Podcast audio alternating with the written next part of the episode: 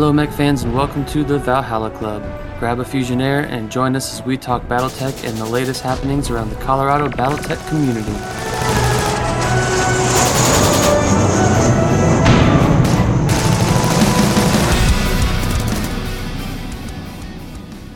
Hello, hello, and welcome to the Valhalla Club podcast. Uh, I am Matt, uh, newly named the Northman. We've also got online David Cerberus. Hello. Mike the Viking. Alex. Uh, oh, well, we're going to go with Bourbon first because he's got the liquid smooth tones that uh, helped out on Throwdown uh, Thursday Night Throwdown this week. And then Alex, also known as Porkins. So uh, Alex is our guest this week. And uh, we're just going to kind of have Alex introduce himself, talk a little bit about uh, maybe what how he got into BattleTech and his favorite mech, his least favorite favorite unit, and uh, whatever Alex wants to talk about to get you guys to know him. So go ahead, Alex.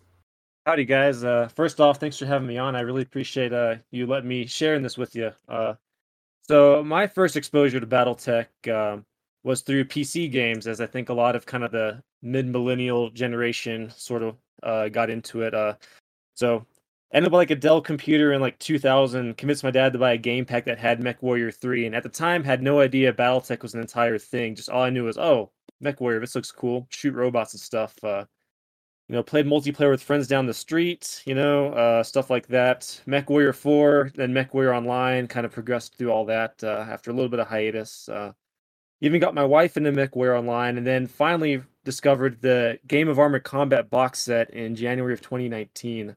Uh, and, you know, back then I was still using terminology like board game instead of war game, like totally oblivious to the whole wargaming thing, uh, even as recent as three years ago. Uh, but uh, got into painting the models and stuff, you know, kind of went down the rabbit hole further and further uh, and joined the Colorado BattleTech Facebook group. Uh, I think at the time it had about one hundred forty members. This is back in like June of twenty nineteen.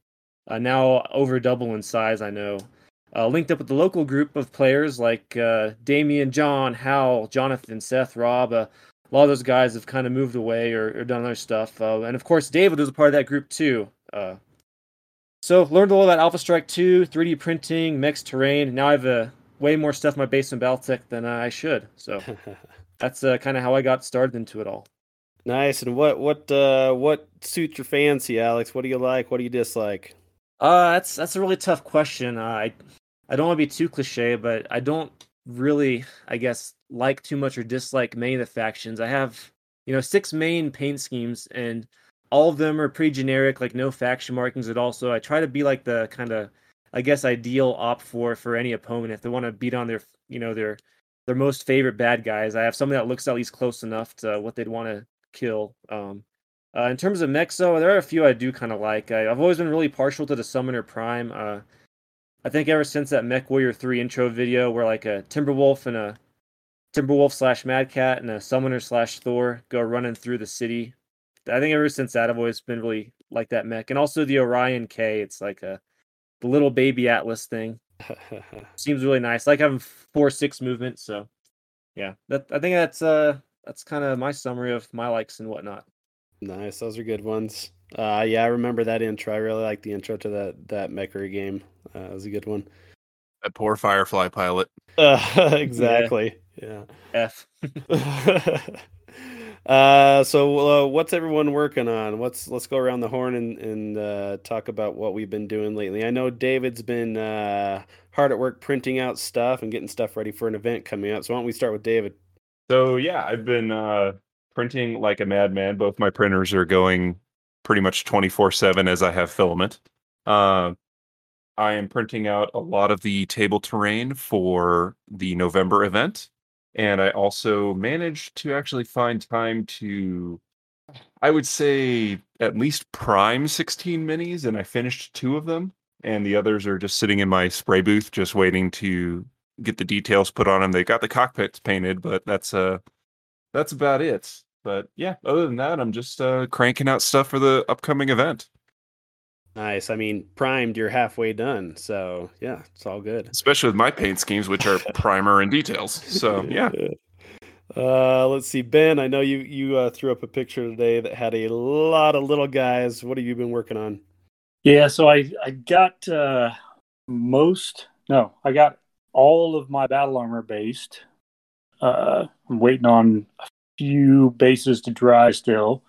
Um, about three quarters of them are prime, so that's an entire battalion of battle armor and an entire trinary of elementals.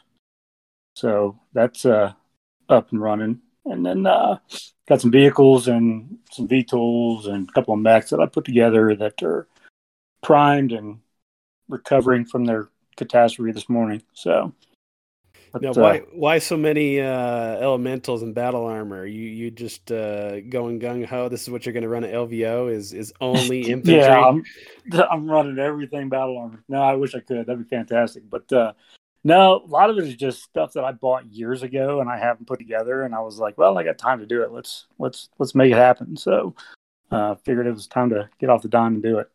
Nice, Mike. How about yourself? Uh, I've done nothing over the past month.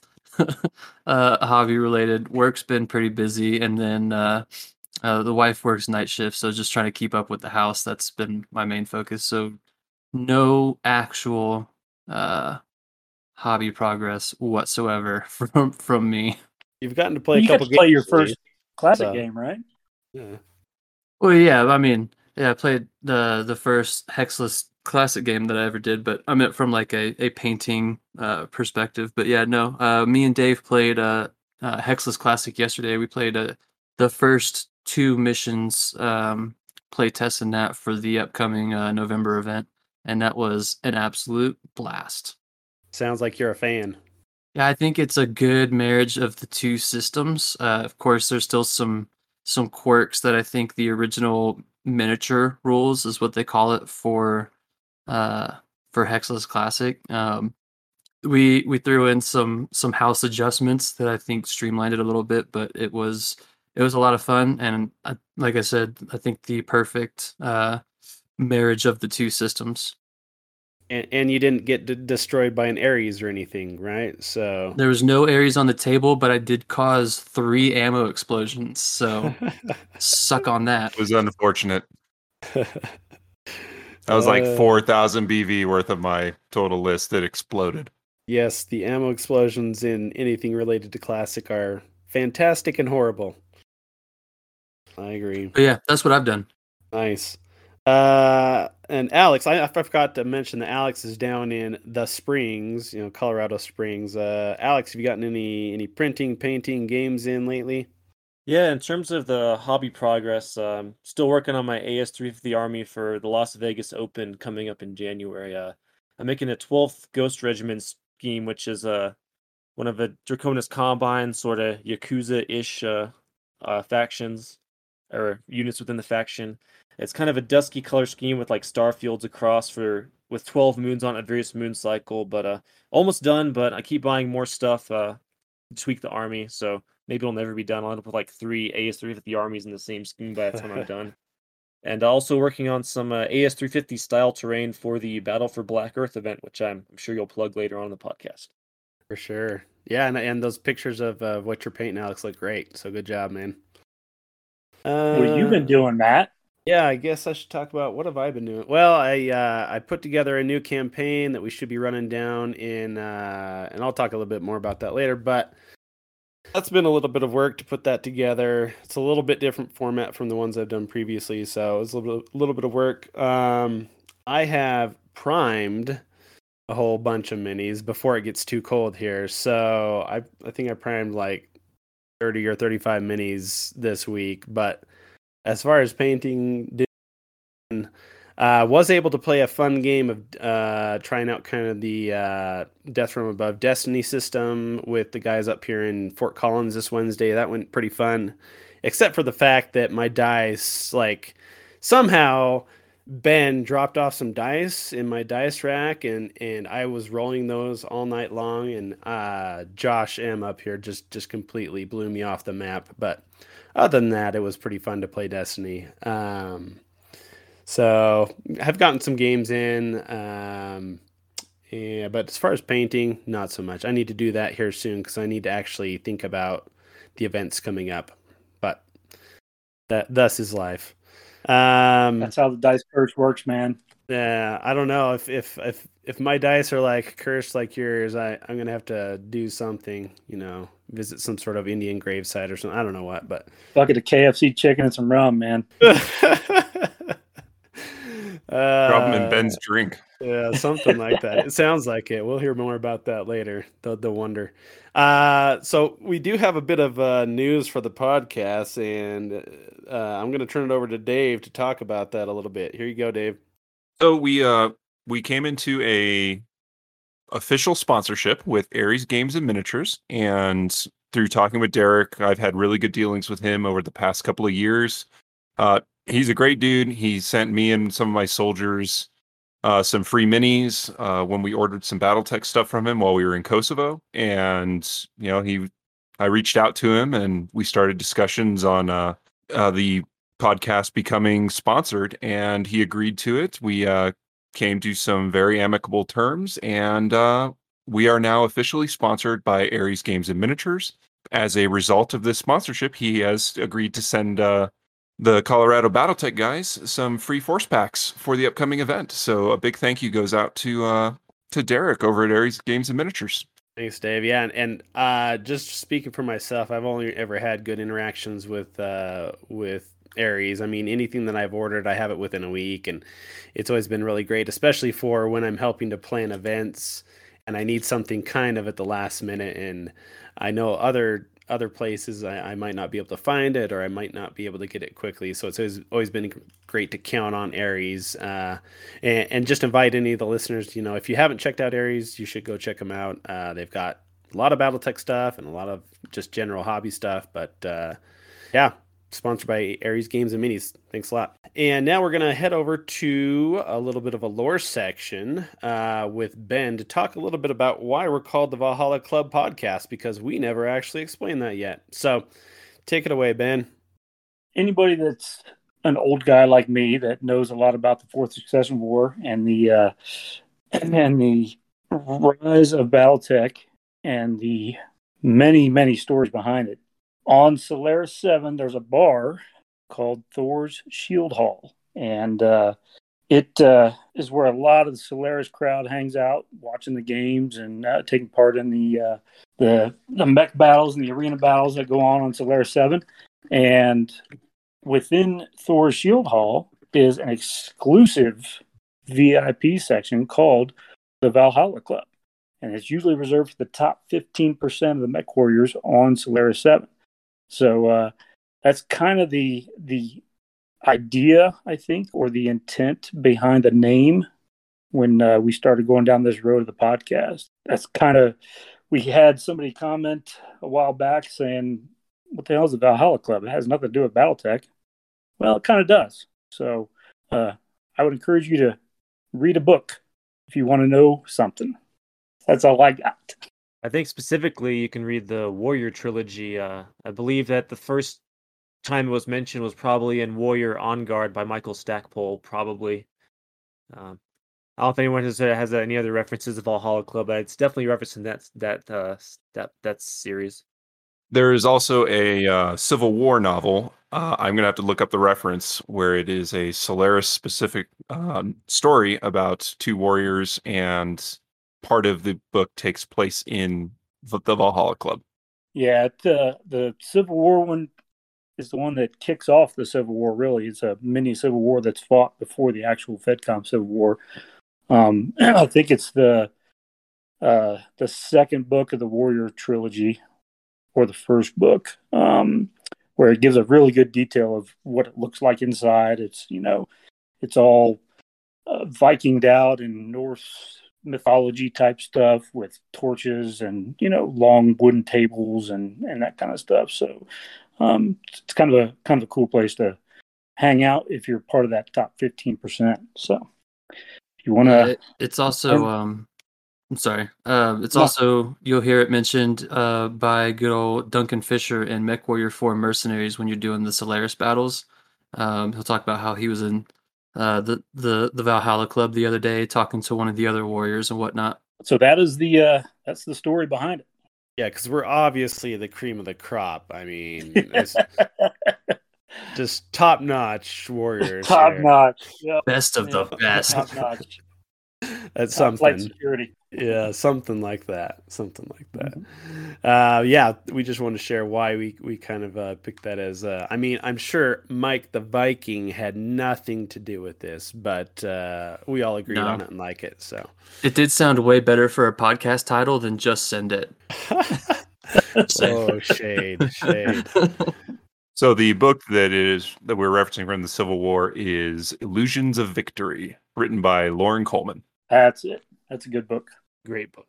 It is a really good book. If you if you're looking for a uh, Solaris themed book, uh, besides the Warrior Trilogy, uh, this one is actually very good. Without spoilers, I believe the almost the entirety, if not the entire book, takes place on Solaris seven. It does. Yes. Yes, it does. Which is a fantastic place. Though I don't know if we can really say spoilers for a book that was written twenty-two years ago. Yeah. Yeah, not so much. Worth the read. It's worth the read. Take the time, go out and read it. It's a very, very good book. For sure. Sorry, not sorry. It ends badly. This actually connects to a question that Alex asked all of us, so I'll ask it to him. What uh, what area era of lore do you like to read?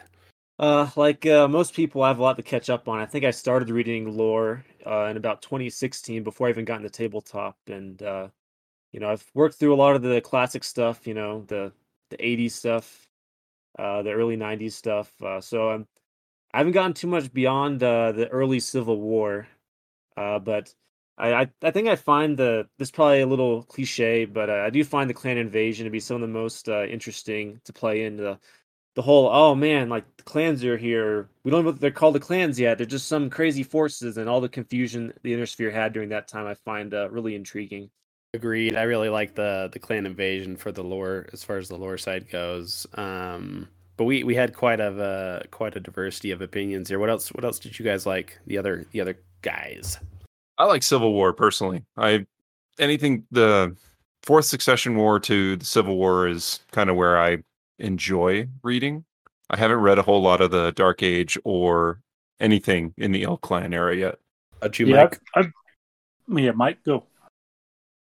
Uh, I'm reading-wise, I, I love just reading all of it. I'm kind of all over the place. I'm currently reading an Il-Clan era. I alternate pretty much books where I'm like, I'll read a current Il-Clan era, and then I'll read um, something back in the Succession Wars, and I just keep bouncing back and forth, uh, which also has me Like I'll be two, day, two, three pages deep into a chapter, and I'm constantly flipping back to the beginning of the chapter just to see what the date was. I was, uh, I was about to say that would be confusing for me. I'd be like, "Well, of course Hans was like on Terra, you know, he was, you know." Yeah, um, but no. Uh, reading wise, I just I love reading all of it. It's all um, great fun to read. It's actually I've I've never been a reader growing up. I've always kind of hated it. The ever since. I first got into it with back in the Clix days, the Dark Age books, though. Um, this was the only type of book or anything that I could actually be focused on and actually like held my attention. Um, and therefore, it is still the only universe, anything that I read, period. Um, as for playing, uh, I like around that Civil War era, era where... Um, Everyone, Inner Sphere has a lot more of the clan tech, and it's a lot more ev- uh, even tech-wise. But we also got a lot of the cool uh, weapons, you know, a- ATMs and all kind, all the other good stuff. Dirty clanner, crazy, but not too crazy. Yeah. Uh, how about you, Ben? You know, I'm. You guys all know I'm old, and uh, what what got me into BattleTech was reading the first novel that I read was was Thunder Rift. Back when it was like first came out, and uh, you know, going through, I was addicted to the novels all the way through Endgame, pretty much, and then with the whole click text thing and the Jihad happening, and I stepped away from the game for a few years, and then coming back into it, getting caught back up into the Il-Clan area. I've I've missed a whole gap of Dark Age novels that I'm slowly going back through and reading, and I'm not really impressed by them. That's that's as far as, I, as, far as I'm going to say on that. You don't like so, industrial mechs, like as the only thing on the field? Yeah. That you know, is blasphemy. It's, it's not the it's not the industrial and the mechs. I think those are cool, but it's just I think that there's definitely a difference in the writing, in like the, the how it's portrayed and stuff like that. Uh, with the, some of the Dark Age novels, I think I'm like maybe six or seven in so far. Right? And I'm a I'm a chronological reader, so like I started all the way back at the first chronological book I could find, and and started reading back up. So. Um, It just, a lot of those Dark Age novels just don't really hold my attention, and it takes me a lot to kind of gut through them a little bit. But, um, yeah, I think, you know, from, from a play style wise, I mean, I grew up as a classic player, and so I, I really enjoyed playing classic in the Fourth Succession War and, and the Succession War eras. Um, as an Alpha Strike player, I prefer the Civil War era, um, just because of the, you get a little bit more stuff. I'm not real comfortable with the Dark Age and the Il-Clan stuff. There, I mean, there's so much stuff that has come out in that period of the Dark Age and Il-Clan that, like, I don't even know what some of the battle armor are. I don't know what mechs are, you know, out there. So I tend to stick with what I know on the on the Alpha Strike side. So Civil War era is where I'm at. Cool. Yeah, it's uh, it's definitely different uh, in the Dark Age lore. The books that I've read, I, I agree, are kind of. Kind of different. I don't know. Just the feel of them is different from from all the Succession War stuff and the and the Clan Invasion. So, yeah, it's definitely different. What about you, Matt?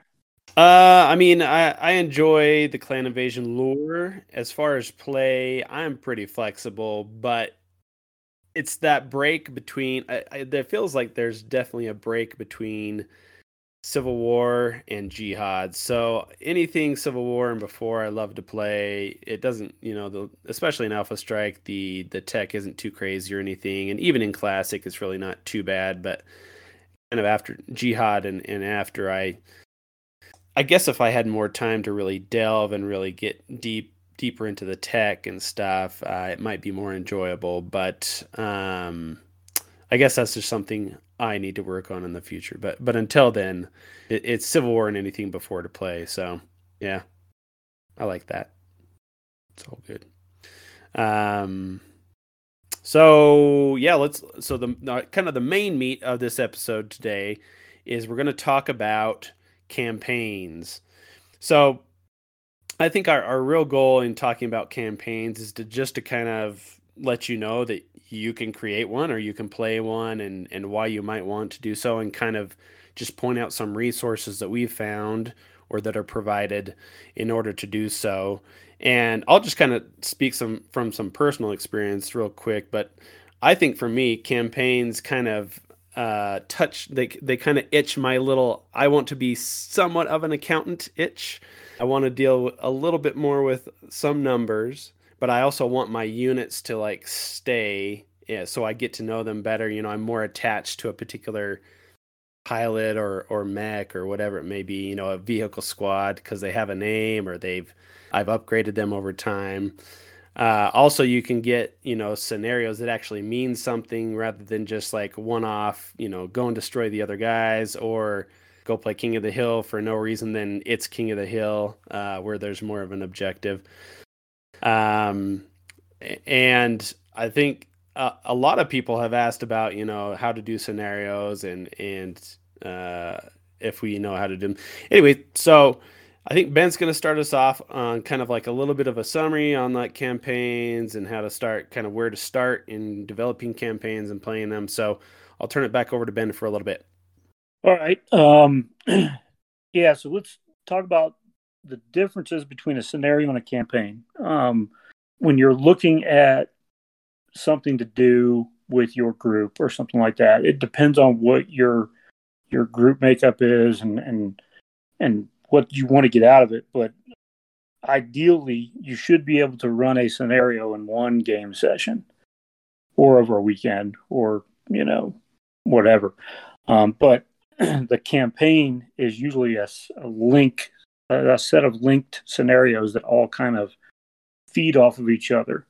Um, and I think a lot of folks, when they start looking at campaigns and stuff like that, they get a little intimidated or overwhelmed. And uh, it, there's a lot of resources out there for you to uh, really just make what you want or build what you want, or hell, use a, use a pre-built one. you know. It really just depends on your group and what you want to get out of it, you know. Um, Matt, you can talk about the campaigns you put together. Yeah, so so and that kind of relates into time, kind of the types of campaigns in general. You know, you can have it be player versus player, or kind of a player versus G M, and and the ones that I've put together uh, recently, and and and I'll, I'll say I, like up to like oh maybe three months ago, I had never played in a campaign, nor had I ever G M'd a campaign at all. So it's something that anyone can do. If I can do it, then then anyone really can do it. Um, but uh, I put I've put together a couple of uh, campaigns that I'm I have G M'd, or I'm, I'm about to start another one uh, with as a G M, as well as some other ones uh, where it's player versus player, and I just organize it and then other people play it. Um, and I think it's it's really interesting to see differences in in the scenarios that I set up in each of these. Um, but also kind of the resources that I use that we'll kind of go through um, talking wise, but it's been really fun. I really enjoy kind of the aspect of, of like, you get to stick with your units. I always loved, like, back as a kid playing Nintendo, like the games where you got to keep the guys from mission to mission and you got to upgrade them, and, you know, they got better or they had special skills or things like that. So that's what I really kind of really attracted me to playing uh, campaigns versus just one-off scenarios. Uh, I know uh, the other guys have played some as well. Um, Alex, what, what kind of, I know you've been running some, some longer campaigns down there in the Springs with some people. What kind of drew you into doing that kind of stuff? Yeah, I think you hit the nail on the head on a lot of it. Um, the, the biggest thing is uh, like one, you know, how immersed do you want to get in the lore? You can tell uh, a bigger tale, your own narrative within the larger BattleTech narrative, or even something totally different, you know, if you want to go off to a planet with like bird-like creatures or something. Uh, but you can do all that kind of stuff. And also, like you said, uh, whenever your pilots and your mechs matter from mission to mission, it really, really adds to it a lot. Um, yeah. Uh, so yeah, I kind of break it down to three categories. You mentioned a couple there. One is G M-led with multiple player characters. So this is where one G M is kind of running it for a lot of different people. And then kind of the modification of that, or the second one, I think of as like a G M led with like a single like player. So it's kind of uh, just one, like one G M kind of like running it for one person. That's what I've been doing a couple of times recently down here. I think that uh, what you were referencing earlier about my, my activities. And then also there's player versus player, which could either be, you know, multiple players versus multiple players, or, or one-on-one. And they all have a lot of pros and cons. Uh, I don't know if, uh, I wrote down some what I thought were pros and cons of each one of those systems, but that's going to be a lot of me talking, so I can uh, save it for, for later or jump into it.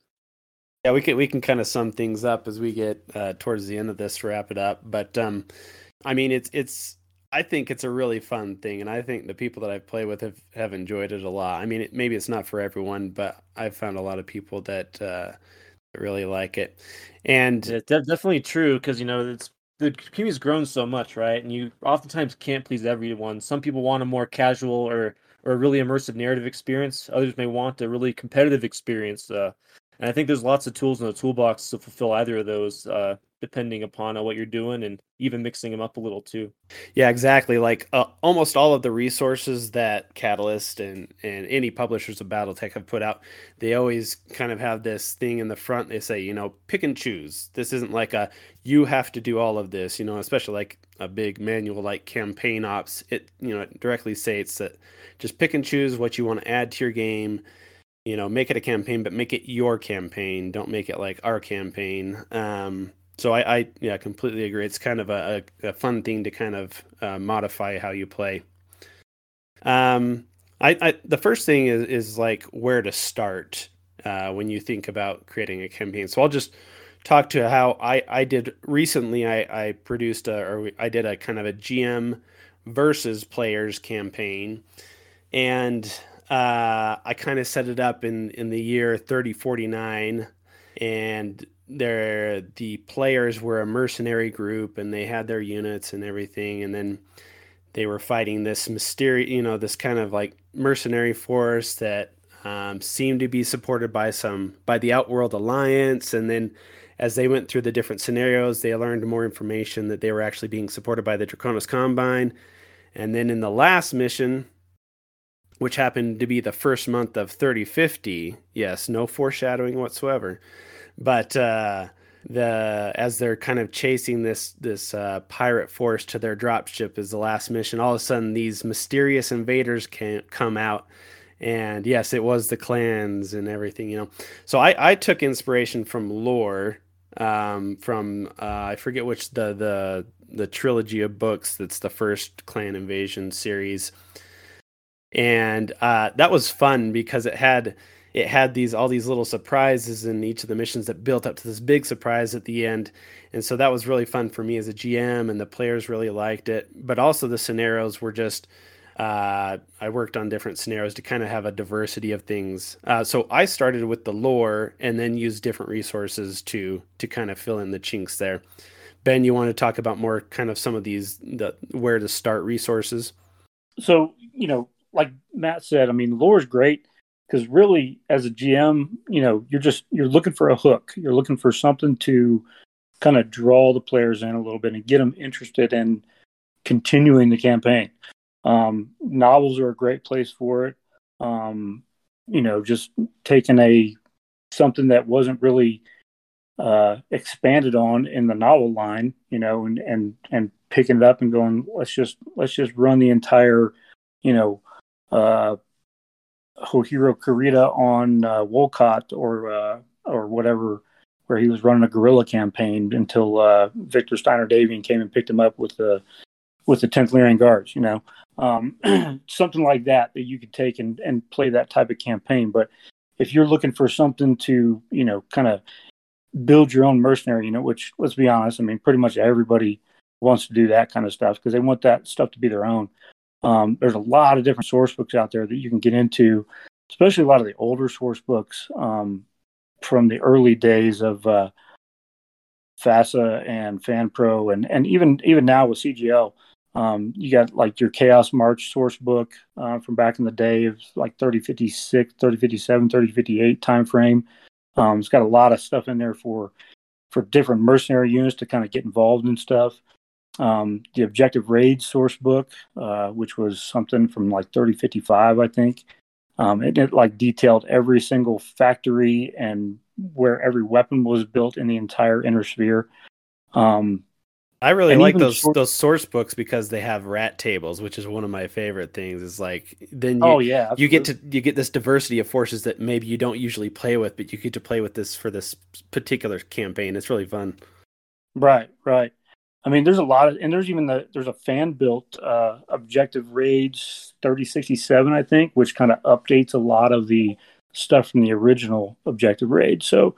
Um, But also just short stories, like the the Shrapnel uh, short stories are out there. Just taking something from there and just kind of expanding on it will help you flesh out your campaign. You know, um, Sarna is a great resource. You know, obviously everybody here has used Sarna pretty much at one point or another.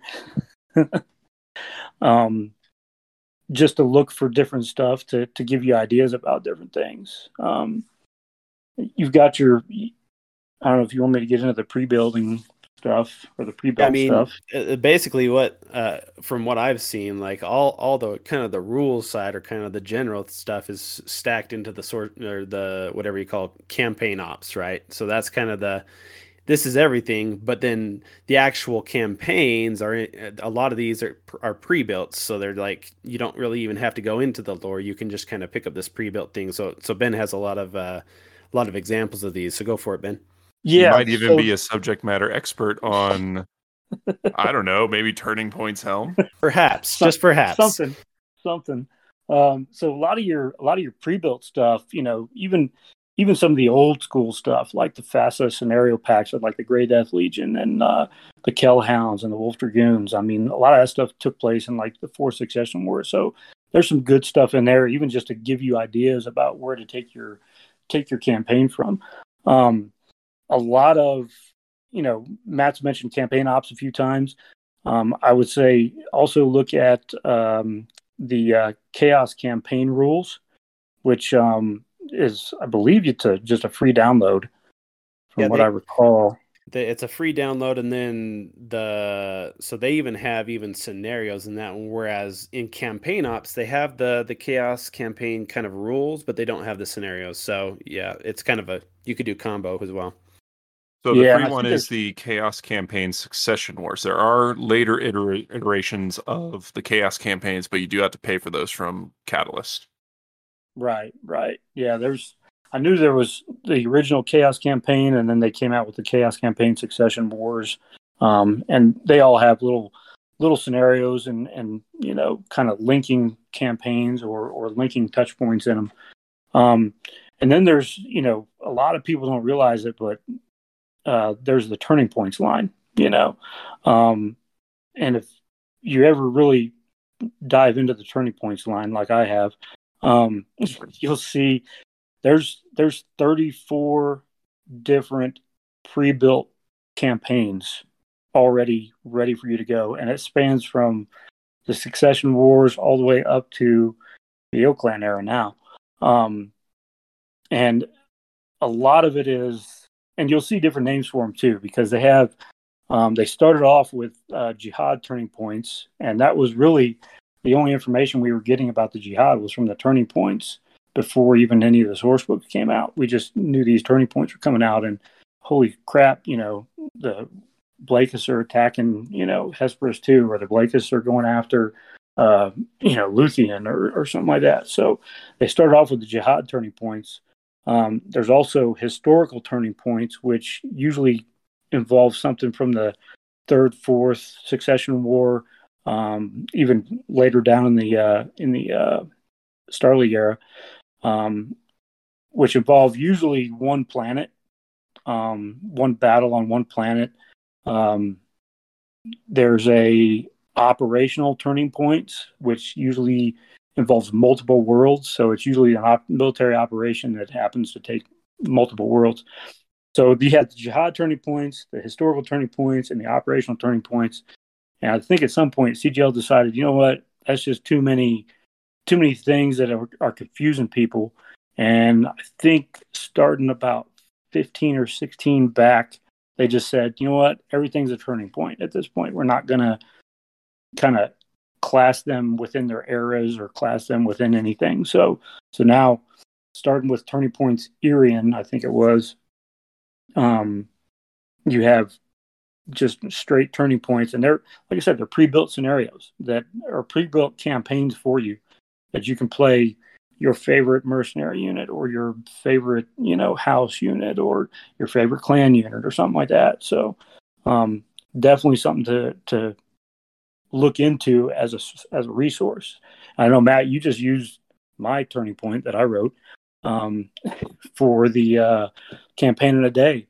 Yeah, it was it was it was really cool because since it was already pre-built, all I did and we used it.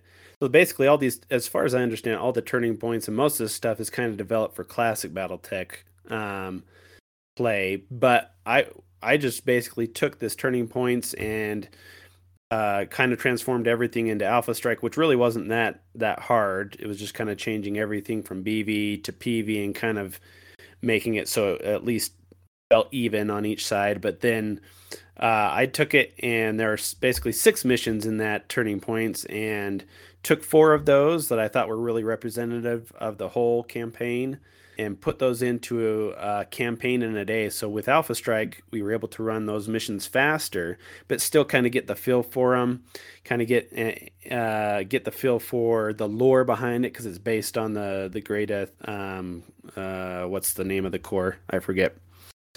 The Grey Death Legion. Uh, yeah, no, not not the Grey Death Legion. The corps they find.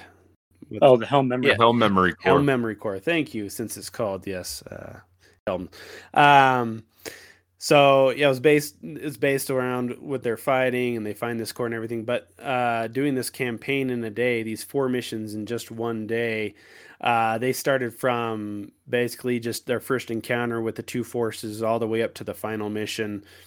And I, I really liked it. It really like got you into the lore and let you, you know, you've read about this, but now you get to actually experience it. So it was really cool. It's kind of a combination of resources. So you've, if you really wanted to, you could read the lore books, you know, the fiction behind it, but also you can just grab this Turning Points uh, packet, run the missions straight off. You don't have to do anything. It's just two forces, and you know, you pick your units and go at it. And so it's all set up and it's really fun. So I really enjoyed it.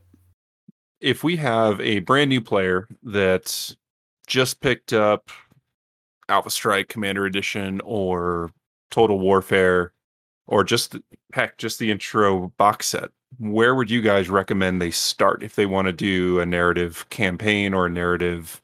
Uh, just pl- sit down, play with their friends. They want to do more than just set up a, a map sheet and play. Where where where should they start? Should they start with a Chaos campaign? Should they start with the Total Warfare, or should they go into something more like a the Turning Points, like what Ben suggested?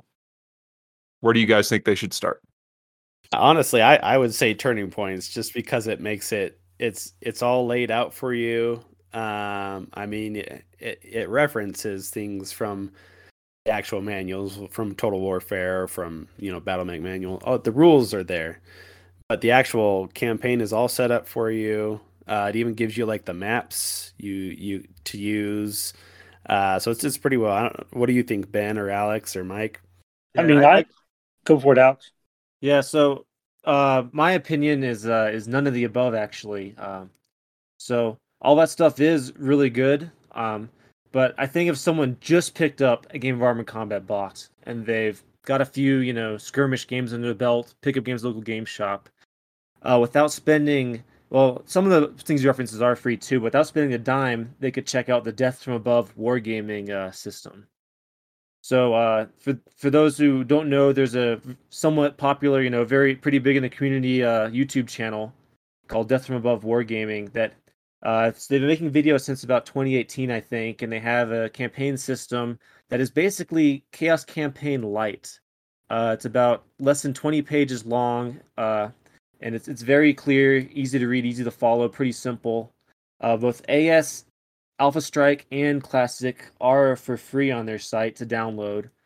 Um, I've done these quite a bit uh, with some like player versus player campaign. Once uh, back in twenty nineteen with a, a friend John who who moved away from the area, and recently with Damien as well. Uh, and you can it's not really great for lore wise, but uh, if you want to link games together, you could do that. And if you watch the YouTube videos that they do on Death from Above, you see they kind of build some lore into the stuff as well. Um, you know, GMing can be, you know, a lot of work. I'm sure, uh, you know, Matt, you can attest to this. Any guys that G M'd can attest GMing can be quite a bit of work. Uh, and it's a way to keep the energy going if someone's a new player to just dive into that. So that's my dark horse uh, offering there is I'd say D F A. Uh, direct them there. Let them watch free videos. It'll build up some energy. Uh, pretty easy to figure out and get going. I like it, Alex. Thanks for bringing it up. I didn't, I didn't really uh, think about that, but yeah, I have uh, looked through their kind of their packet, their campaign pack, and I did like it uh, because it is like you don't have to dive deep into the lore. It is a little bit lore light, but it still is like based in the universe and, and kind of gives you more than just uh, a one-off scenario. So I like that. Mike, any thoughts? Um, I have not put on Uh, campaign or anything of the sorts. Um, so I am learning all of this from all of you. So of the, of the the various things that we've discussed tonight, what sounds easier or what would you go for?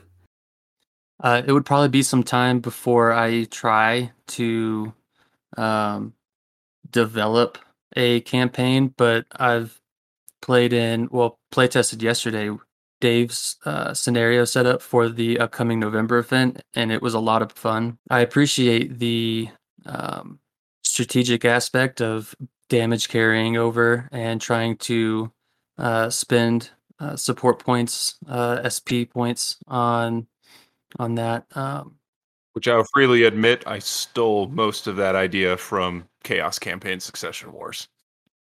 No, but it was good. It actually ad- it adds such a different level, like much deeper strategic element to it. Like, okay, do I spend the points on trying to repair structure or just armor? Um, but no, I, that was my first time trying to do any type of scenario type thing. And it was, it was a lot of fun. And I'm looking forward to future ones being hosted by all of you fine fellows. uh, well, Dave, if you just, if you want to talk about how you kind of, you know, what, where you got your inspiration from and how you're developing this thing for the, for this event coming up. So my process for developing the November event that's coming up was uh, obviously we talked very, very little about it last month. Uh, the community wanted to have a narrative event. So obviously we're working under the constraint of being able to do it inside of a single day, because a multi-day event would just probably be too difficult for the community to really get behind at this point. So I looked at the camp, the Chaos Campaign, and they have a progressive system that they go through for all of their uh, missions, and starts off and the mission tracks, and it starts off with the meeting engagement track, and then you go to either a breakthrough or a pursuit, then down into a counterattack, assault track, or defense track. So I limited that to where we could complete a, a narrative in three games. So using the Chaos Campaign, I just slimmed it down. I went through a little bit of the lore. Uh, I looked at where could I plug and play a scenario that would be not on the main line of the lore, but on a parallel track. And through that, I did a, started with a little bit of research on Sarna, uh, looking at the map of the Inner Sphere and the Clan Invasion between uh, the initial push that the clans made uh, and before the beginning of the Civil War. And I kind of looked on the outskirts of, in this case, the Jade Falcon territory and the Lyran Commonwealth. And I found a planet that fit the bill, that had a gap in its uh, Sarna history. And then I used that gap as the basis to write the the narrative that we're going to be playing on the nineteenth. From there, it was figuring out, okay, okay how do how do the forces get to the planet? What's their objective? And then how do they either get pushed off or win? So I used those three options for how I made the narrative. The goal was make it to where it was a symmetrical event, because asymmetrical warfare can be a huge pain in the butt, and it tends to lead to players, one side having a great day, the other side getting their butts kicked. So I wanted to make it symmetrical, where everybody has the same amount of battle value on each side of the table, and they have a relatively equal chance of winning each scenario to push the story in one direction or another. I guess in summary, I used Chaos Campaign, I used Sarna for the lore, and then I used uh, the Total Warfare manual to kind of give myself that check on rules and different items that we would encounter during the day, and trying to decide like what is going to be the best play experience for the players that are going to show up. Because I I think the most important thing that you have to do if you're planning to run a narrative campaign, a narrative event, is you have to think about the players, and you have to respect the fact that they are committing their time to spend with you, to, you know, spend eight hours of their day playing through something that you've written, and you don't want to you don't want to crush them. You don't want to make it so that one side is absolutely going to win or one side is absolutely going to lose, because if you do that, you're going to have people that are going to leave your campaign. You're going to have people that will not want to go up again. And I've been part of campaigns where that happened, and I was that person who found the scenario just very, very one-sided, and it just became just completely no fun to play. I think symmetry is definitely like, As as far as developing campaigns, I think that is the most difficult thing um that I found, is just like how to um, try to have slightly asymmetric things, but then keep it even. It's it's kind of a, a very difficult thing to balance. So I, I appreciate you kind of making it as equal as possible while still moving through uh, three different scenarios. So I, I'm really looking forward to that part of it. I think if you, I think in a G M versus players, you can have more asymmetrical warfare, because then you're really kind of telling a story. And you as a G M, you're going to have an objective that you're trying to move your your players into. But if you have player versus player, I think you have to go with a symmetrical warfare point of view, because you want to make sure that you're balancing expectations across both parties. Yeah, I agree. Because like in, in a G M versus players, then it's like my purpose was always like let the players have a good time while like making it challenging for them, but still like I'm not going to throw up, you know, completely asymmetrical where they're going to have way less than, than the G M would. Cause that, I agree, it wouldn't be fun in the end of the day. Um, yeah. Jumping on the yeah. G uh, the asymmetric bandwagon here. Uh, so one thing I've noticed asymmetric scenarios is um, if they're provided a lot of times, uh, if you adjust them too much, then whatever balance that the creators intended for that scenario will, Uh, are very it's very likely to upset that balance if you modify a scenario too much. Uh, good example of this is the Death from Above wargaming system I mentioned earlier, as there's a lot of pretty elaborate house rules that they did, and especially like their classic stuff is balanced for Succession Wars, and whenever you adjust those two things too much, a lot of the asymmetric scenarios get really out of whack whenever ranges are a lot different, uh, things like that. Uh, So yeah, just this is my fair warning. Uh, asymmetric, I think, can work. So I'll offer a slightly differing opinion from uh, you fine gentlemen on that. But I think you just have to be very careful when you start adjusting it too much. And I, I found that with uh, actually with the Turning Points, quite quite a few of the missions are asymmetric, but they they've definitely gone through quite a bit of thought and and um, I, I'm assuming quite a bit of play st- play testing um, because when I've done asymmetric scenarios as a G M, it hasn't been with that, so it hasn't always ended up like I expected. um, but yeah, be, um, maybe Ben, you want to chime in on on kind of thoughts there? Yeah, I mean, you know, when you look at like campaign operations where they give you like, I don't know, I can't remember what it is. It's like five or six different types of scenarios that you can link together.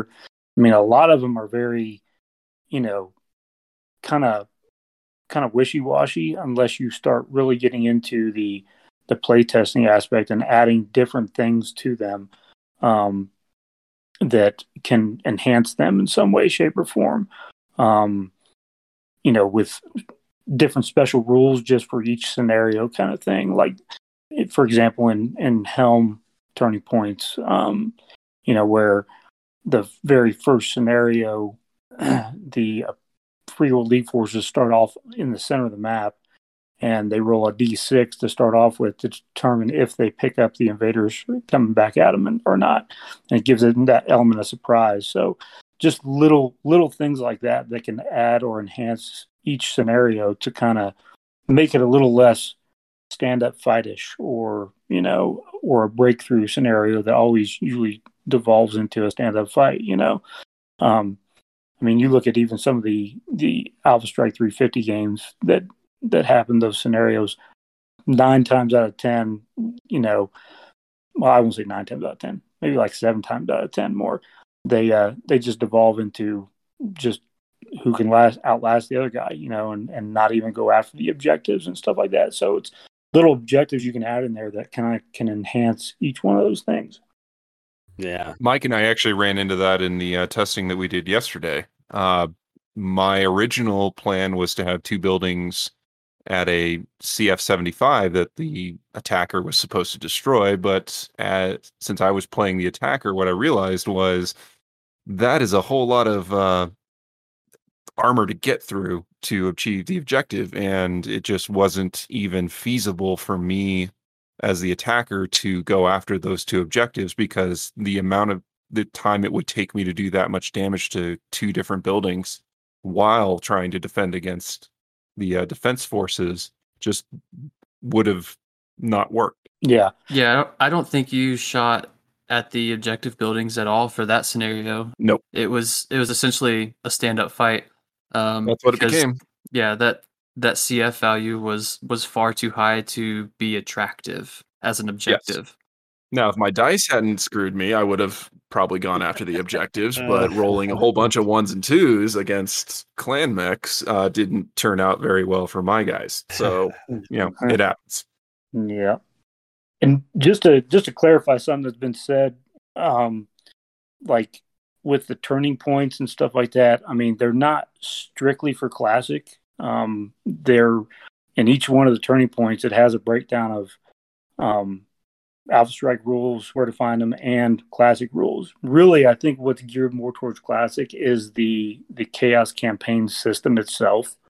Um, when you start adding in the war chest points and all that kind of stuff, it kind of gets into real crunchy classic type stuff. Um, so just keep that in mind. Um, going back to that question that where would we, where would I start somebody off on? And I'd say just pay the five or six bucks on, on the Catalyst website and download the P D F for one of the turning points. That's probably just the easiest way. If, if you're not creative enough to come up with your own thing, um, that sounds horrible, but, um, some people just aren't, you know, some people just are not, uh, capable of imagining something unique or new. And it's, that's probably the easiest way to go sometimes. Like Mike. Well, it also takes a lot of time, and we can't downplay that enough. It creating a good campaign takes time.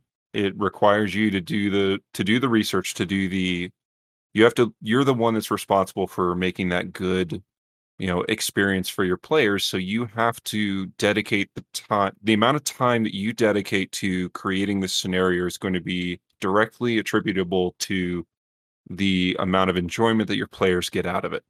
So if if you are just don't have the time to put into it, uh, yeah, I would absolutely suggest going with the the turning points or a Chaos Campaign or something like that, where you can just plug and play it and you can just crack it open.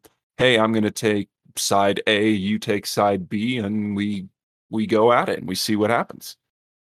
If you yes. don't like Microsoft Word, just download the P D F like Ben said. It's easy to do. I mean, Matt, how long did you spend creating scenarios for your last campaign you ran? Yeah, so we ran up here in Fort Collins, we ran a five-mission campaign, and for each scenario, and scenario creation is something else I think we'll talk about in the future, but um trying to to link each of the scenarios and have this kind of narrative woven in between them while also keeping the scenarios like doable.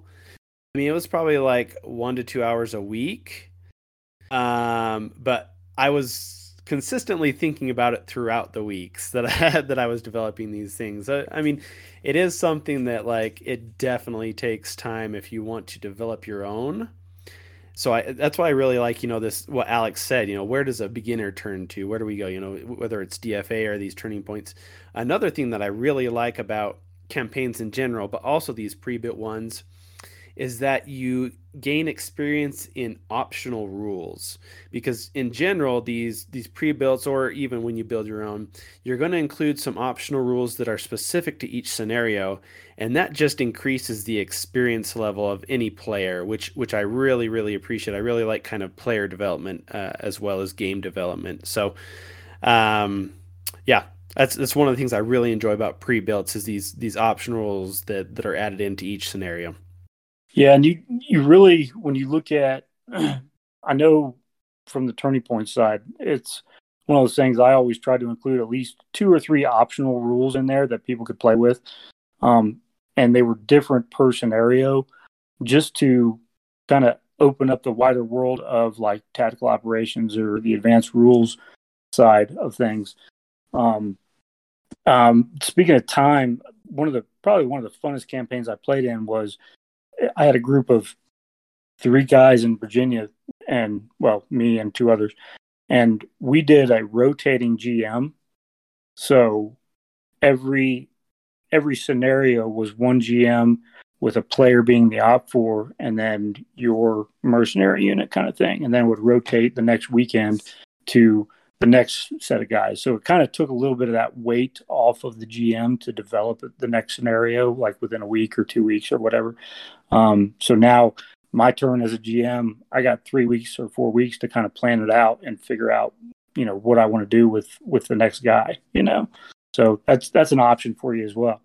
Yeah. I, I mean, just to be honest, there's like so many options out there. It's kind of what you want to do. I, but I, I kind of would caution people that are trying to develop their own campaign, especially, don't try to go too hard. Like, don't try to add in too many optional rules, um, because it just becomes too much. And especially if players are trying to learn things, you're adding in more things every scenario and stuff.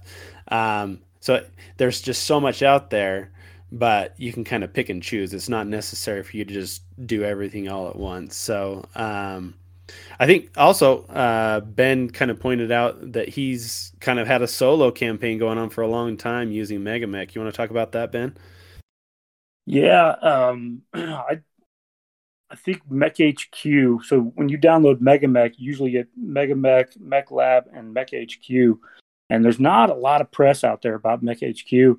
Um, not a lot of, I don't know how many people use it. Um, not a lot of statistics on it, but I started playing. I've got about three campaigns going at any given time with using MechHQ, and it's it's pretty solid because I mean, you just start off. You can, and it runs off of several different uh, rule sets. You can pick and choose what rule set you want to use, whether you want to use Campaign Ops, whether you want to use Total Warfare, whether you want to use, um, I can't even, there's a couple of self-designed things in there, but um, you can build out your entire merc unit, um, organize them however you want to, hire people, um, fight battles against the bot where they actually give you scenarios in MegaMek that you go out and, you know, the chase scenario or the breakthrough or the stand-up fight or, you know, Star League Cash, or there's a lot of different scenarios that the bot will run against you. Um, and then you come back into the MechHQ piece of it and you're making repairs and you're managing C-bills and you're creating your own mech if you want to. Um, so there's MechHQ is a pretty cool option. Um, I think one of the guys in Wolfnet was using MechHQ to kind of track the uh, damage and the repairs and stuff like that for when they were playing a campaign in one of the battalions over there. So it's it's something to look at. I, I like it just because I can kind of build my own merc unit in it and play against the bot, and I don't have to, you know, listen to, you know, some rules lawyer yelling at me saying I can't have that or I can't have this kind of thing, you know. It's just antisocial, yeah. Ben. Man, come on. That, man. That's it. I I just don't like people anyway. I, I I want to jump on the MechHQ bit a little bit too. Go for so it. Uh, one of the first things that I, uh, I I had the pleasure of taking part of when I got into the community was uh, Damien was uh, a local player that was hosting a Tiburon Sons Legion, a mercenary company campaign, and MegaMek or correction MechHQ was. Uh, how he was managing all that as well. And um, he's in a local group for the Colorado folks. If you ever want to reach out to him for, for questions, maybe. Sorry, damn, I just signed you up for a bunch of work, maybe. But uh, my understanding was uh, he would basically have MechHQ generate missions. Uh, we'd kind of pick from them or pick what plants we wanted to go to, execute the mission uh, on the tabletop. He'd enter all that damage and so forth into it, like uh, Ben said. And uh, also manage a C-Build account, manage the coffers, buy next replace, replacement parts, uh, things like that. I, it's definitely, I think, down to very granular detail. Again, like Ben said, uh, if you want to do a campaign where you can have a junior tech ruin a mech by failing a repair roll, but then later grow to be like one hundred fifty years old and a master technician all in the same game, uh, that's that's definitely the place you want to be. Uh, I love that description. Yeah, I actually played in that Experience Sun campaign when he first started it back in two thousand seventeen, I think, and it was a lot of fun. Damien put together yeah. a really, really good campaign. Yeah, that was a great campaign. Ton of fun. Definitely. I yeah. would have kept playing with it, but Kosovo. Yeah, I happened. remember I came in as like a corporal in the campaign or something, and I'm pretty sure you were like lieutenant or captain at the time. The Sun's Legion I had a crappy dragon one in, Ugh. which is not a super great. Super fun mech. No. So yeah, that was a fun campaign. Better than the Hunchback sure. I started in. Oh, I take a Hunchback any day. Got some real firepower at least. And if I remember correctly, Damien just, I'm not sure if they just finished or they're still running it, but he was running a campaign on MegaMek where each player would come in and just control one unit. it was the whole thing was just done on MegaMek. The, the actual uh, scenario was done on MegaMek, and then he would, I'm not sure if he ported the the information between MegaMek and Mech, MechHQ or whatever, but uh, so you could run an entire multiplayer campaign in Mega MegaMek or Mech, MechHQ, whichever. So that's another option as well. A lot of options out there. I believe it was called Chaucers. Yeah, I think so. I think that's what it was.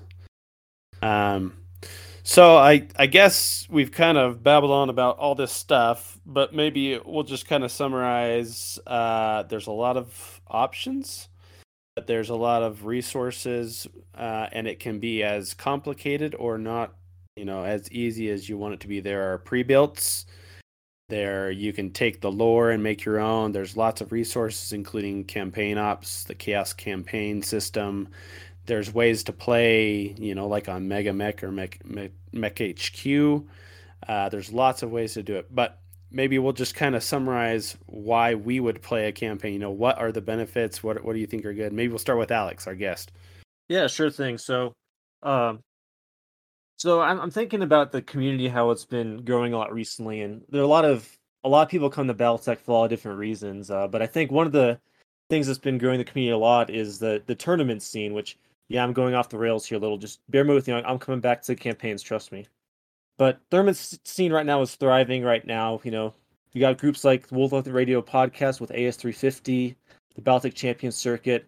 You know, we have competitive local events in our local Colorado area, and all that stuff is all super great and super awesome. But what about the people who don't really like the the more competitive side of it, the tournament scene and whatnot, and want to do something more casual and narrative? Or or what if the meta becomes stable in the tournament scene? You know, BattleTech isn't known for, you know, a lot of really big balance updates to keep stuff uh, fresh. You know, that's one of the strengths of the system, actually, is that it is more stable, in my opinion.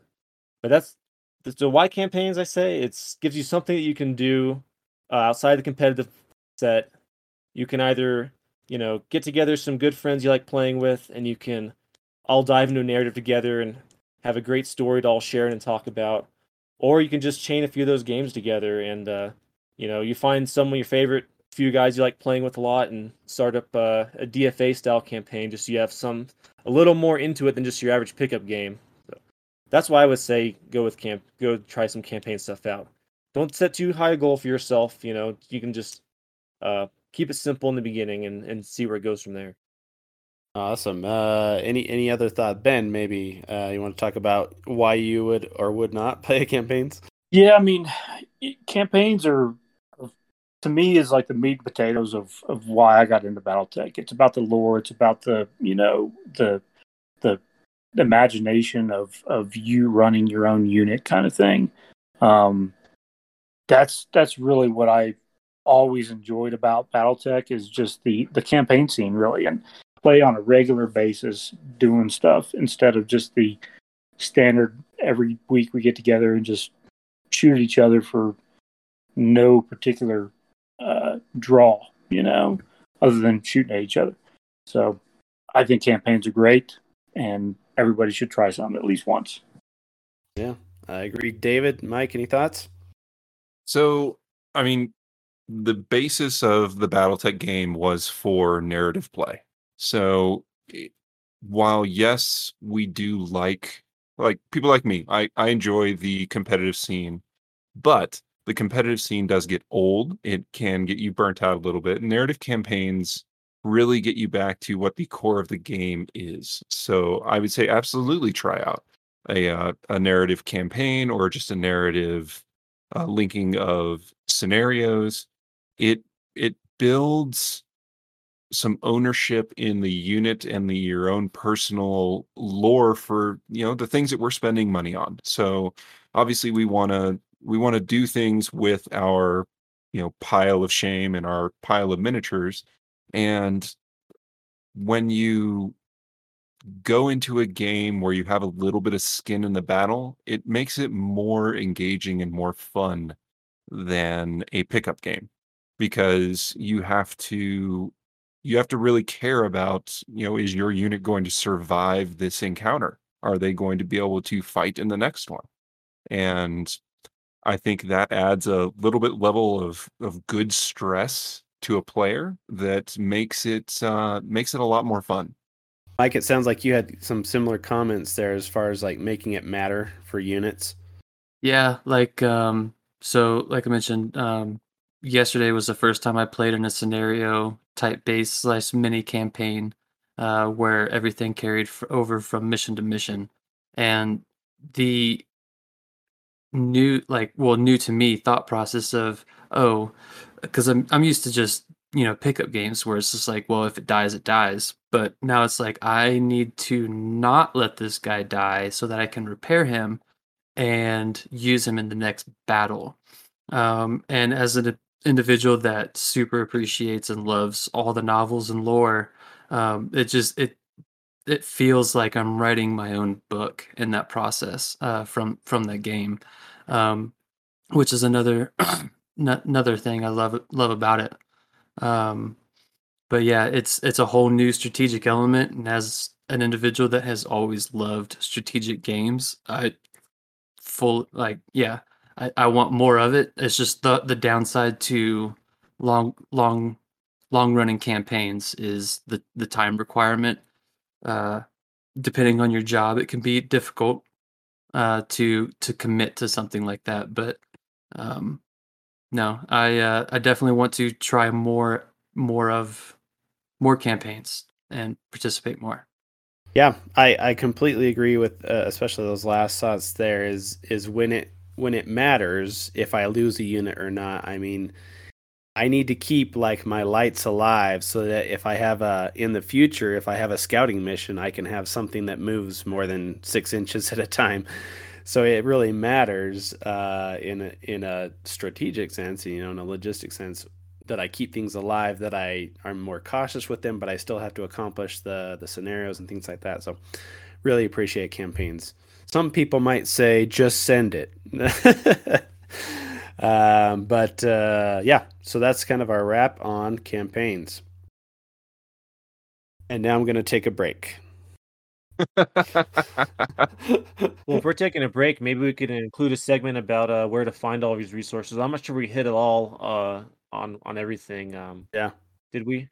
When you're talking about places to find all these resources that we've gone over in today's episode, uh, obviously the first stop is going to be the Catalyst website. You can order your either a P D F version or the uh, the actual physical book. Your Uh, local game stores should also have some of these books in stock. If not, they can order them for you.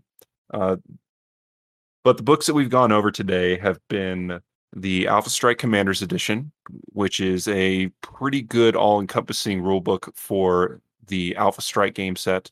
Uh, the BattleTech Total Warfare, which has a small section on scenarios in it, and that is going to be your core classic rulebook. Uh, you also have the Battle Mech Manual, the Tech Manual, and then you get into more of the crunchy books like Campaign Operations, Strategic Operations, if you're looking for a, a really in-depth experience. Uh, additionally, you have what Alex was talking about with the Death from Above Wargaming website. They have their resources available for free download on on their site, uh, as well as a lot of videos of how to play their their game system. Uh, Alex, do you want to add anything on the Death from Above, since I know you're probably the most familiar with it as far as how to get their resources? Uh, I think you pretty much covered it, David. But yeah, uh, just again, the warning, just keep in mind the videos, they use a lot of house rules that are not quite out of the book, and most scenarios work fine without the house rules, uh, with maybe a little tweaking. Uh, and they also have some Destiny rules as well, but that's uh, for their Patreon members only. But Alpha Strike and Classic, free for all. Uh, you bring up a good point. Uh, there are two R P G uh, books as well. You have the BattleTech Destiny and A Time of War. So both of those are more R- R P G-specific books. And yeah, I, don't, I got nothing on those. I, Anybody know anything about Destiny or Time of War? Yeah, I've played it once before. Uh, Destiny on a on a, on a map, uh, map sheets versus the more abstract combat system, and it worked out okay. Um, it's interesting. I know a few other groups around here are playing it. That's probably a topic for another day. That's that's a whole other can of worms, definitely, to get into. If I remember correctly, they should be. Uh, I think they recently announced that they're going to be re-releasing A Time of War with. Soon. It's actually out now. The uh, P D F is, at least. So oh, okay. they. I saw a post today on Facebook. I believe it was BattleTech International that the Time of War rewrite P D F has been released. Uh, there is not a date yet for the Time of War physical copy. And now we'll turn it over to Dave for the old bat reps from Around the Sphere. Here you go, Dave.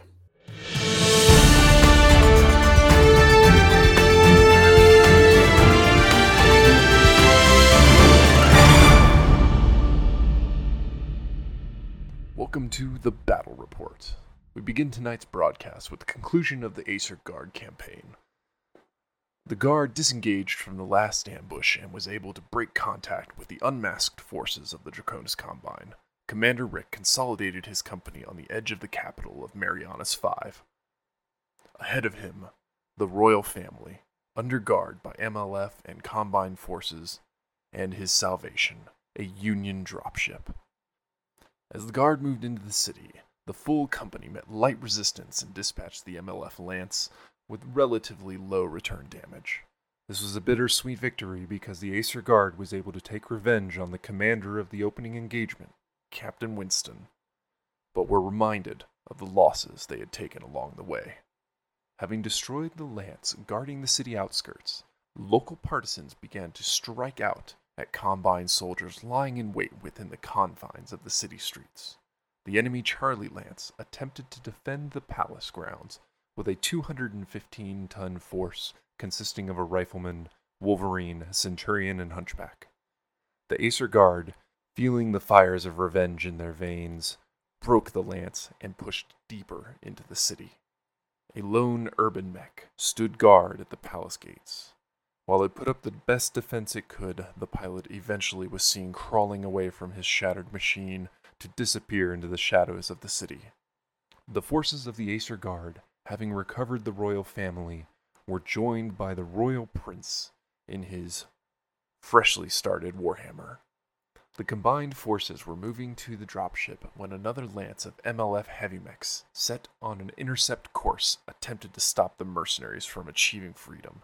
This lance, however, was not the rank and file of the M L F forces. This lance was conned by the commander of the M L F, Colonel Guevara, in his Thunderbolt. The Colonel's lance closed fast, and the Acer mechs took defensive positions using the buildings as cover. Laser and P P C fire lit the space between the buildings as L R M fire from a Griffin and longbow rained down on the mercenaries. However, Rick and his mercenaries were able to gain momentum through the concentrated fire that all but melted the light escorts of Colonel Guevara's forces.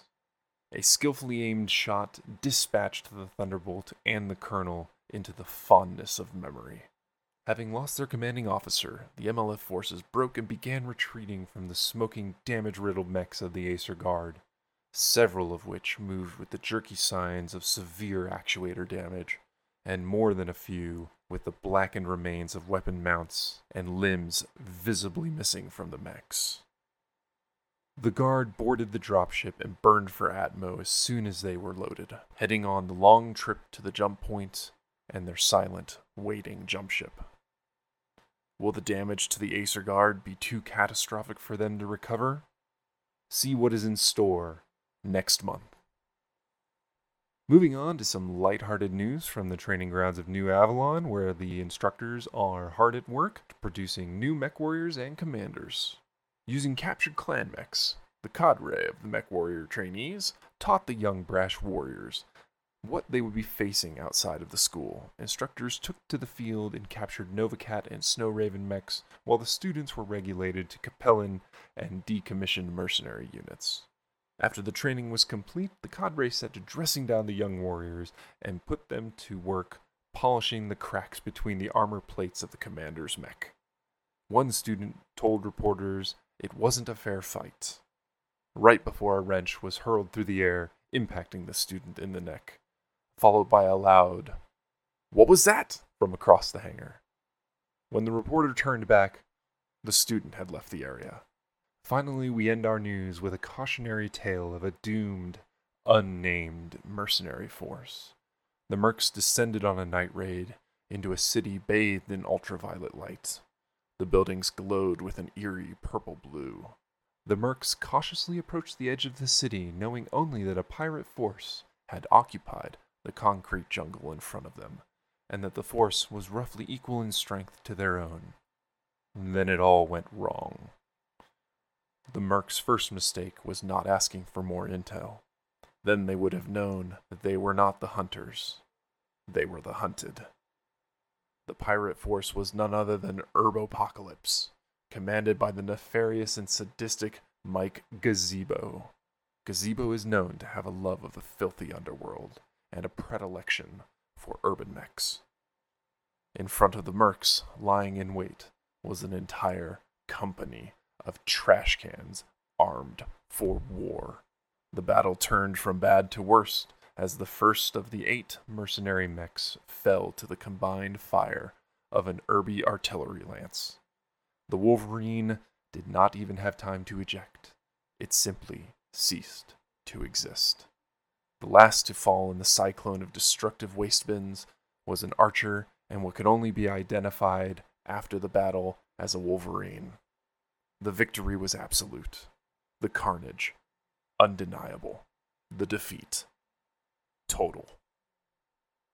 Stay tuned, MechWarriors, for more news next month on The Battle Report here at the Valhalla Club. Tonight's Battle Reports were brought to you by Alex and Rick, Max Kitbash, and Mike Gazebo. Stay safe out there, MechWarriors.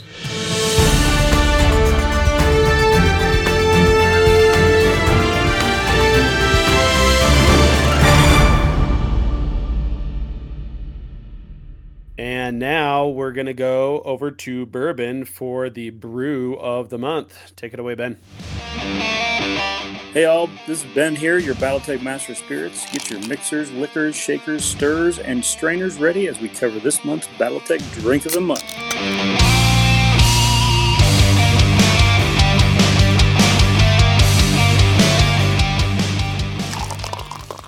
The drink of the month, as the newly designated master of spirits for the BattleTech universe, I guess. Um, so this month, uh, I I chose the uh, to go down the P P C route, and uh, let me tell you, P P C is not something that you want to have on a regular basis. Um, this month is the Davian P P C Capellan March. Okay, so there's a Davian P P C. I think I talked about on the first episode. That is. Uh, Four parts grain alcohol and two parts of bourbon, which, okay, I'll take that. Um, the Capellan March version is four parts grain alcohol and two parts tequila. Okay. Um, I got to be honest, it's terrible. It's not that good. I'm not a tequila guy anyway, but um, the uh, the grain alcohol I'm using is uh, some... some Appalachian uh, White Lightning that I, I brought with me. Um, and I've determined that I'm just going to do them as shots, and that's as far as I'm going to go, because anything more than that, you're you're putting a hurt on yourself. Ride the lightning. Now, Alex, did, yeah, Alex, did the, you try to try that? I have tried a full P P C, and it is the absolute most disgusting thing that I have ever paid for. And yeah. I think the uh, the bartender at Top Golf thought I was crazy. More than likely. More than likely.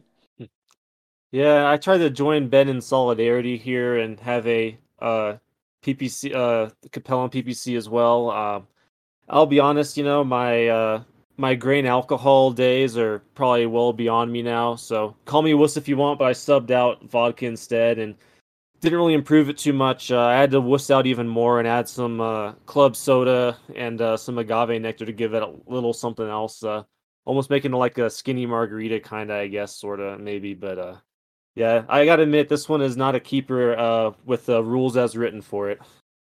Negative, negative. I mean, it's it's one of those things where if you put it in a whiskey glass and do like a four parts kind of thing and a two part, you're uh, you're in for a you're in for a rough ride, you know. So uh, I'm any of those P P Cs, I'm sticking with just a shot, and that's as far as I'm going because uh, they are rough. Well, the P P Cs we made in my house weren't too bad. Yeah, but yours were the light P P Cs. They oh, they like, were even farther than that. It was just vodka, blue curacao, and uh, Sprite. So you're yeah, you're saying the P P Cs are the drink we should give the other podcasters at L V O before we face them? Is that oh, that's true? Which, this that's is a true. great this is a great plug for the challenge that we Absolutely. issued them. We at the Valhalla podcast have challenged, and the challenge has been accepted by Wolfnet for Drunk Tech. So we will be designing lists for them. They will be designing lists for us. And if you lose a mech or a unit, you have to drink a drink. And yeah, this is probably, we're probably gonna be hurting pretty bad on day two of L V O. Yeah, it's uh, it's pretty rough. You know, um, I played Tommy from Wolfnet at Battleborn this year, and uh, we were fighting out for last. I think I talked about this already, but you know, I'll, I'll cover it again because it was pretty epic. You know, we, we said, hey, we're going to do every objective that you take, you get to get, take a shot. So uh, by the time we got to the eighty minute mark on the three fifty game, I think we'd killed probably at least a half a bottle between the two of us. It was pretty good. It was pretty fantastic. We were feeling great. Uh, I, as the only non-drinker, I look forward to a show. I'll say that. Oh, you'll be having to do all the recording. I know. It, yeah, which because we won't fantastic. be capable of doing it. I'll bring my laptop. We'll set up the webcam to watch this this shit show, and we will see how it goes. It will be fantastic. Uh, if they I get think... their uh, YouTube channel up to a thousand subscribers in time, they can live. Oh, we do it uh, live. Yeah, they can oh, live stream everything on their YouTube channel.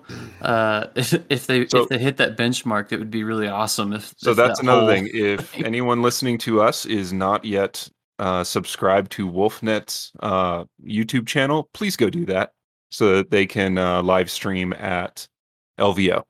Yeah, because we will jump on too. So.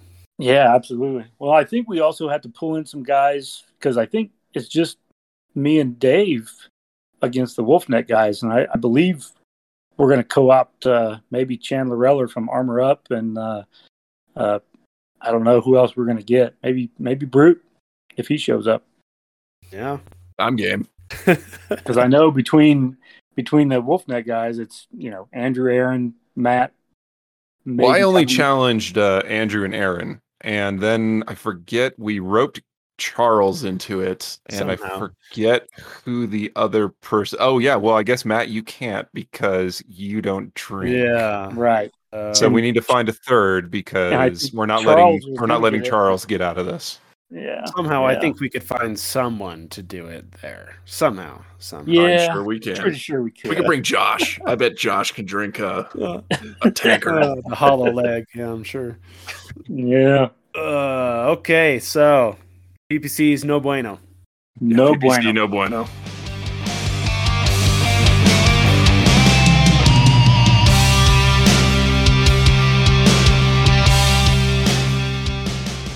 On to the what would I, what I call the news from the neighborhood, or kind of uh, consistent games or game nights that are going on. So up here in Fort Collins uh, on Wednesday nights at around six p.m. in my own basement, my own little BattleTech basement here, we have uh, we have games going on.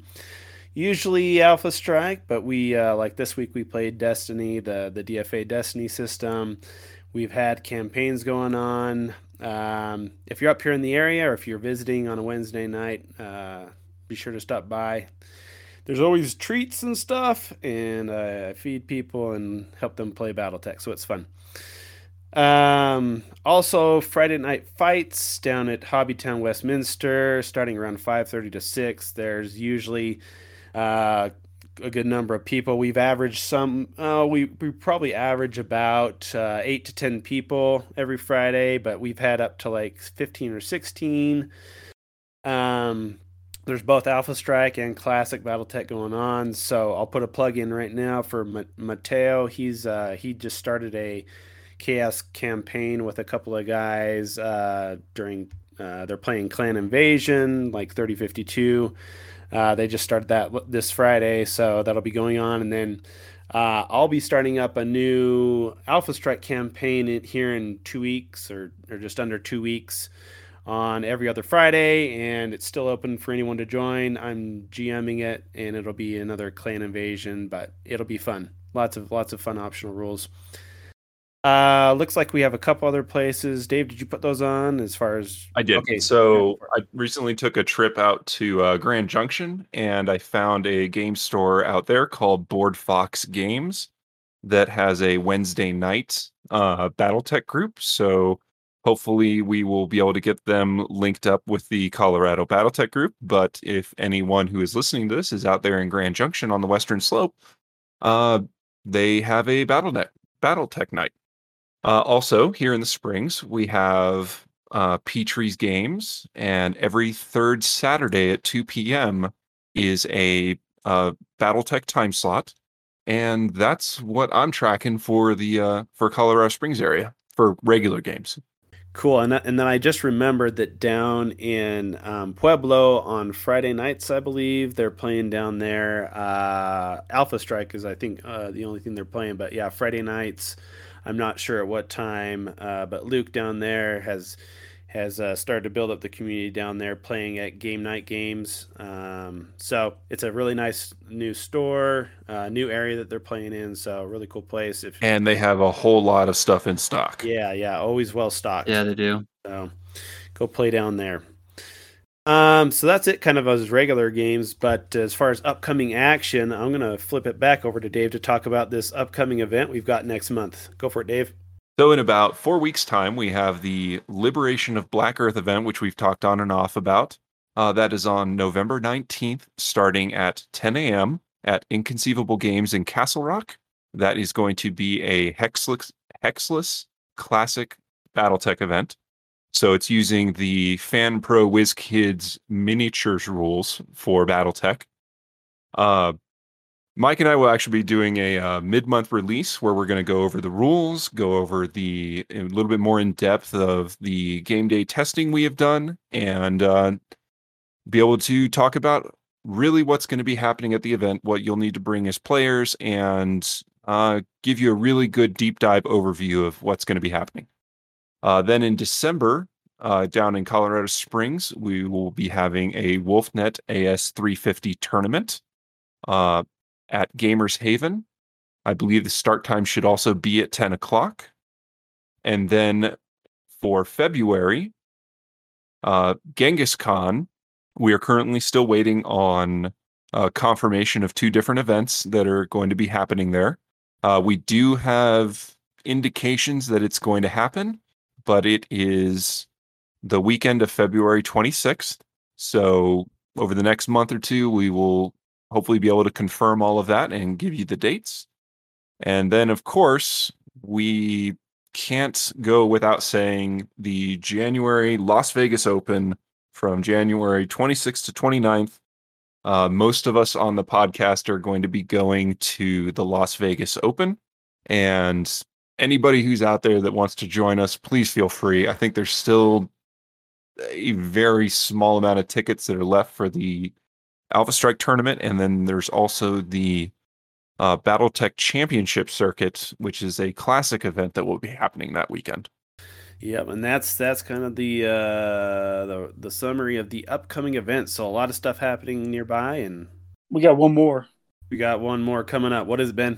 So we got uh, the raid on Butte Hold ah, yes. coming up in Westminster on November thirteenth is what it's looking like right now. That's going to be a classic event uh, at the uh, Hobby Town Westminster. Yep, and I think uh, it's Greg that's running that. He's a great guy, so um, yep. should be fun as well if you can make it. Um. So I think that's uh, that pretty much wraps us up. So we'll go we'll go out to uh, shout-outs here. So Alex is the guest. You get to start us off with whoever you'd like to shout out. All right. Uh, my first shout-out is just to all of you guys for allowing me to join you on this uh, podcast. Uh, thank you for this opportunity. It's been a pleasure. Uh, next two shout-outs go to uh, those I've been doing my little uh, campaigns with uh, G M with uh, one player each. Uh, first is to uh, now Star Captain Jake. Uh, recently now of Clan Diamond Shark. Uh, we're doing a kind of a clan lifecycle campaign uh, if you kind of imagine like the Jade Falcon trilogy, or sorry, the Jade uh, Phoenix trilogy, uh, combined with like the Blood of Krinsky trilogy, we're kind of working through a lot of uh, that lore, and also to uh, Rick of the Acer Guards for the mini three-session campaign that we ran. And uh, if you kind of imagine uh, the Grey Death trilogy book, Mercenary Star, it's uh, kind of one, it's kind of one of those uh, campaigns. And last shout out uh, is to my wife, Vivian. Uh, so I was not a war gamer before we met and uh, got married. So just thanks to her for putting up with uh, all this stuff that's come along with uh, getting into BattleTech and a couple other war games uh, so hard in the last uh, few years. And, and for pretending to be interested in it from time to time as well. Uh, she'll, she'll be joining me at L V O as well. We'll be there a few days early, but uh, might see her around some on Saturday in the convention. Probably won't be there much when we're doing the tournament on Friday. Does she have a ticket? She has a ticket, yeah, for Saturday, but not for Friday. No, I mean for the A S three fifty tournament. No, no, she's she's not going to play. I did convince her to play a lot with me during the pandemic whenever it was a lot harder to, to go to a shop and play a game. But, uh, um, yeah, she sticks more to MechWarrior Online, I think. she's, she prefers it that way. Now they can play with y'all again. Props to her all either way. Uh, let's see, Mike. All right, so for my shout-out this month, I just want to thank the the M U L team. The Master Unit List team, uh, they received some heat for the you know the site going down for a few days. It's back up. Um, it's a resource we I think we all severely rely on, um, but uh, it's back up and running. Uh, and I just I just appreciate all the work they put into that website. And it's really easy to spend hours on end on the M U L. But uh, no, shout outs to the team that runs the M U L. And well played for the Dark Age release. I, that was perfect. Agreed, Mike. Agreed. Uh, Dave, go for it. Oh, my shout out this week is to uh, Jack, Josh, and Dusty for coming out to Gamers Haven and helping me do the first round of testing for the November event. Uh, it it was very, very helpful. So uh, just a big thank you to all three of them. And it's going to help make the event even better. So that's from me. Awesome. Bourbon. You know, I, I haven't really been around people for the last month or so, so uh, other than work people. So uh, I guess I'll I'll shout out a company here. I uh, bought a hundred bases because I had a lot of infantry to base for some reason. And uh, I bought a hundred bases from Litco Games. Um, they have a bunch of like plastic uh, clear bases you can get, and uh, they're perfect size for the three fifty measurements and stuff like that. So uh, Litco Games, and uh, they got them to me in about four days. So it's fantastic. So cool. That's my shout out. Cool, and I'll I'll finish the uh, shout outs. Uh, just uh, shouting out to my uh, my regular Fort Collins crew that plays up here on Wednesday nights. Uh, Ian, Lauren, and Josh M. Especially Josh M. He's uh, kind of our local printer, so he's printed out quite a bit of stuff for us. But uh, those. Three guys and myself, we've uh did a lot of BattleTech over the last little while, and it's been great. So just appreciate those guys, and and even when I'm a bit of a Debbie Downer because uh all my mechs get shot off in like two turns, they're still good. So uh it's uh yeah great to have people to play with, and and uh just thanks for everyone listening, and uh we'll send you to our little outro. See you later, guys.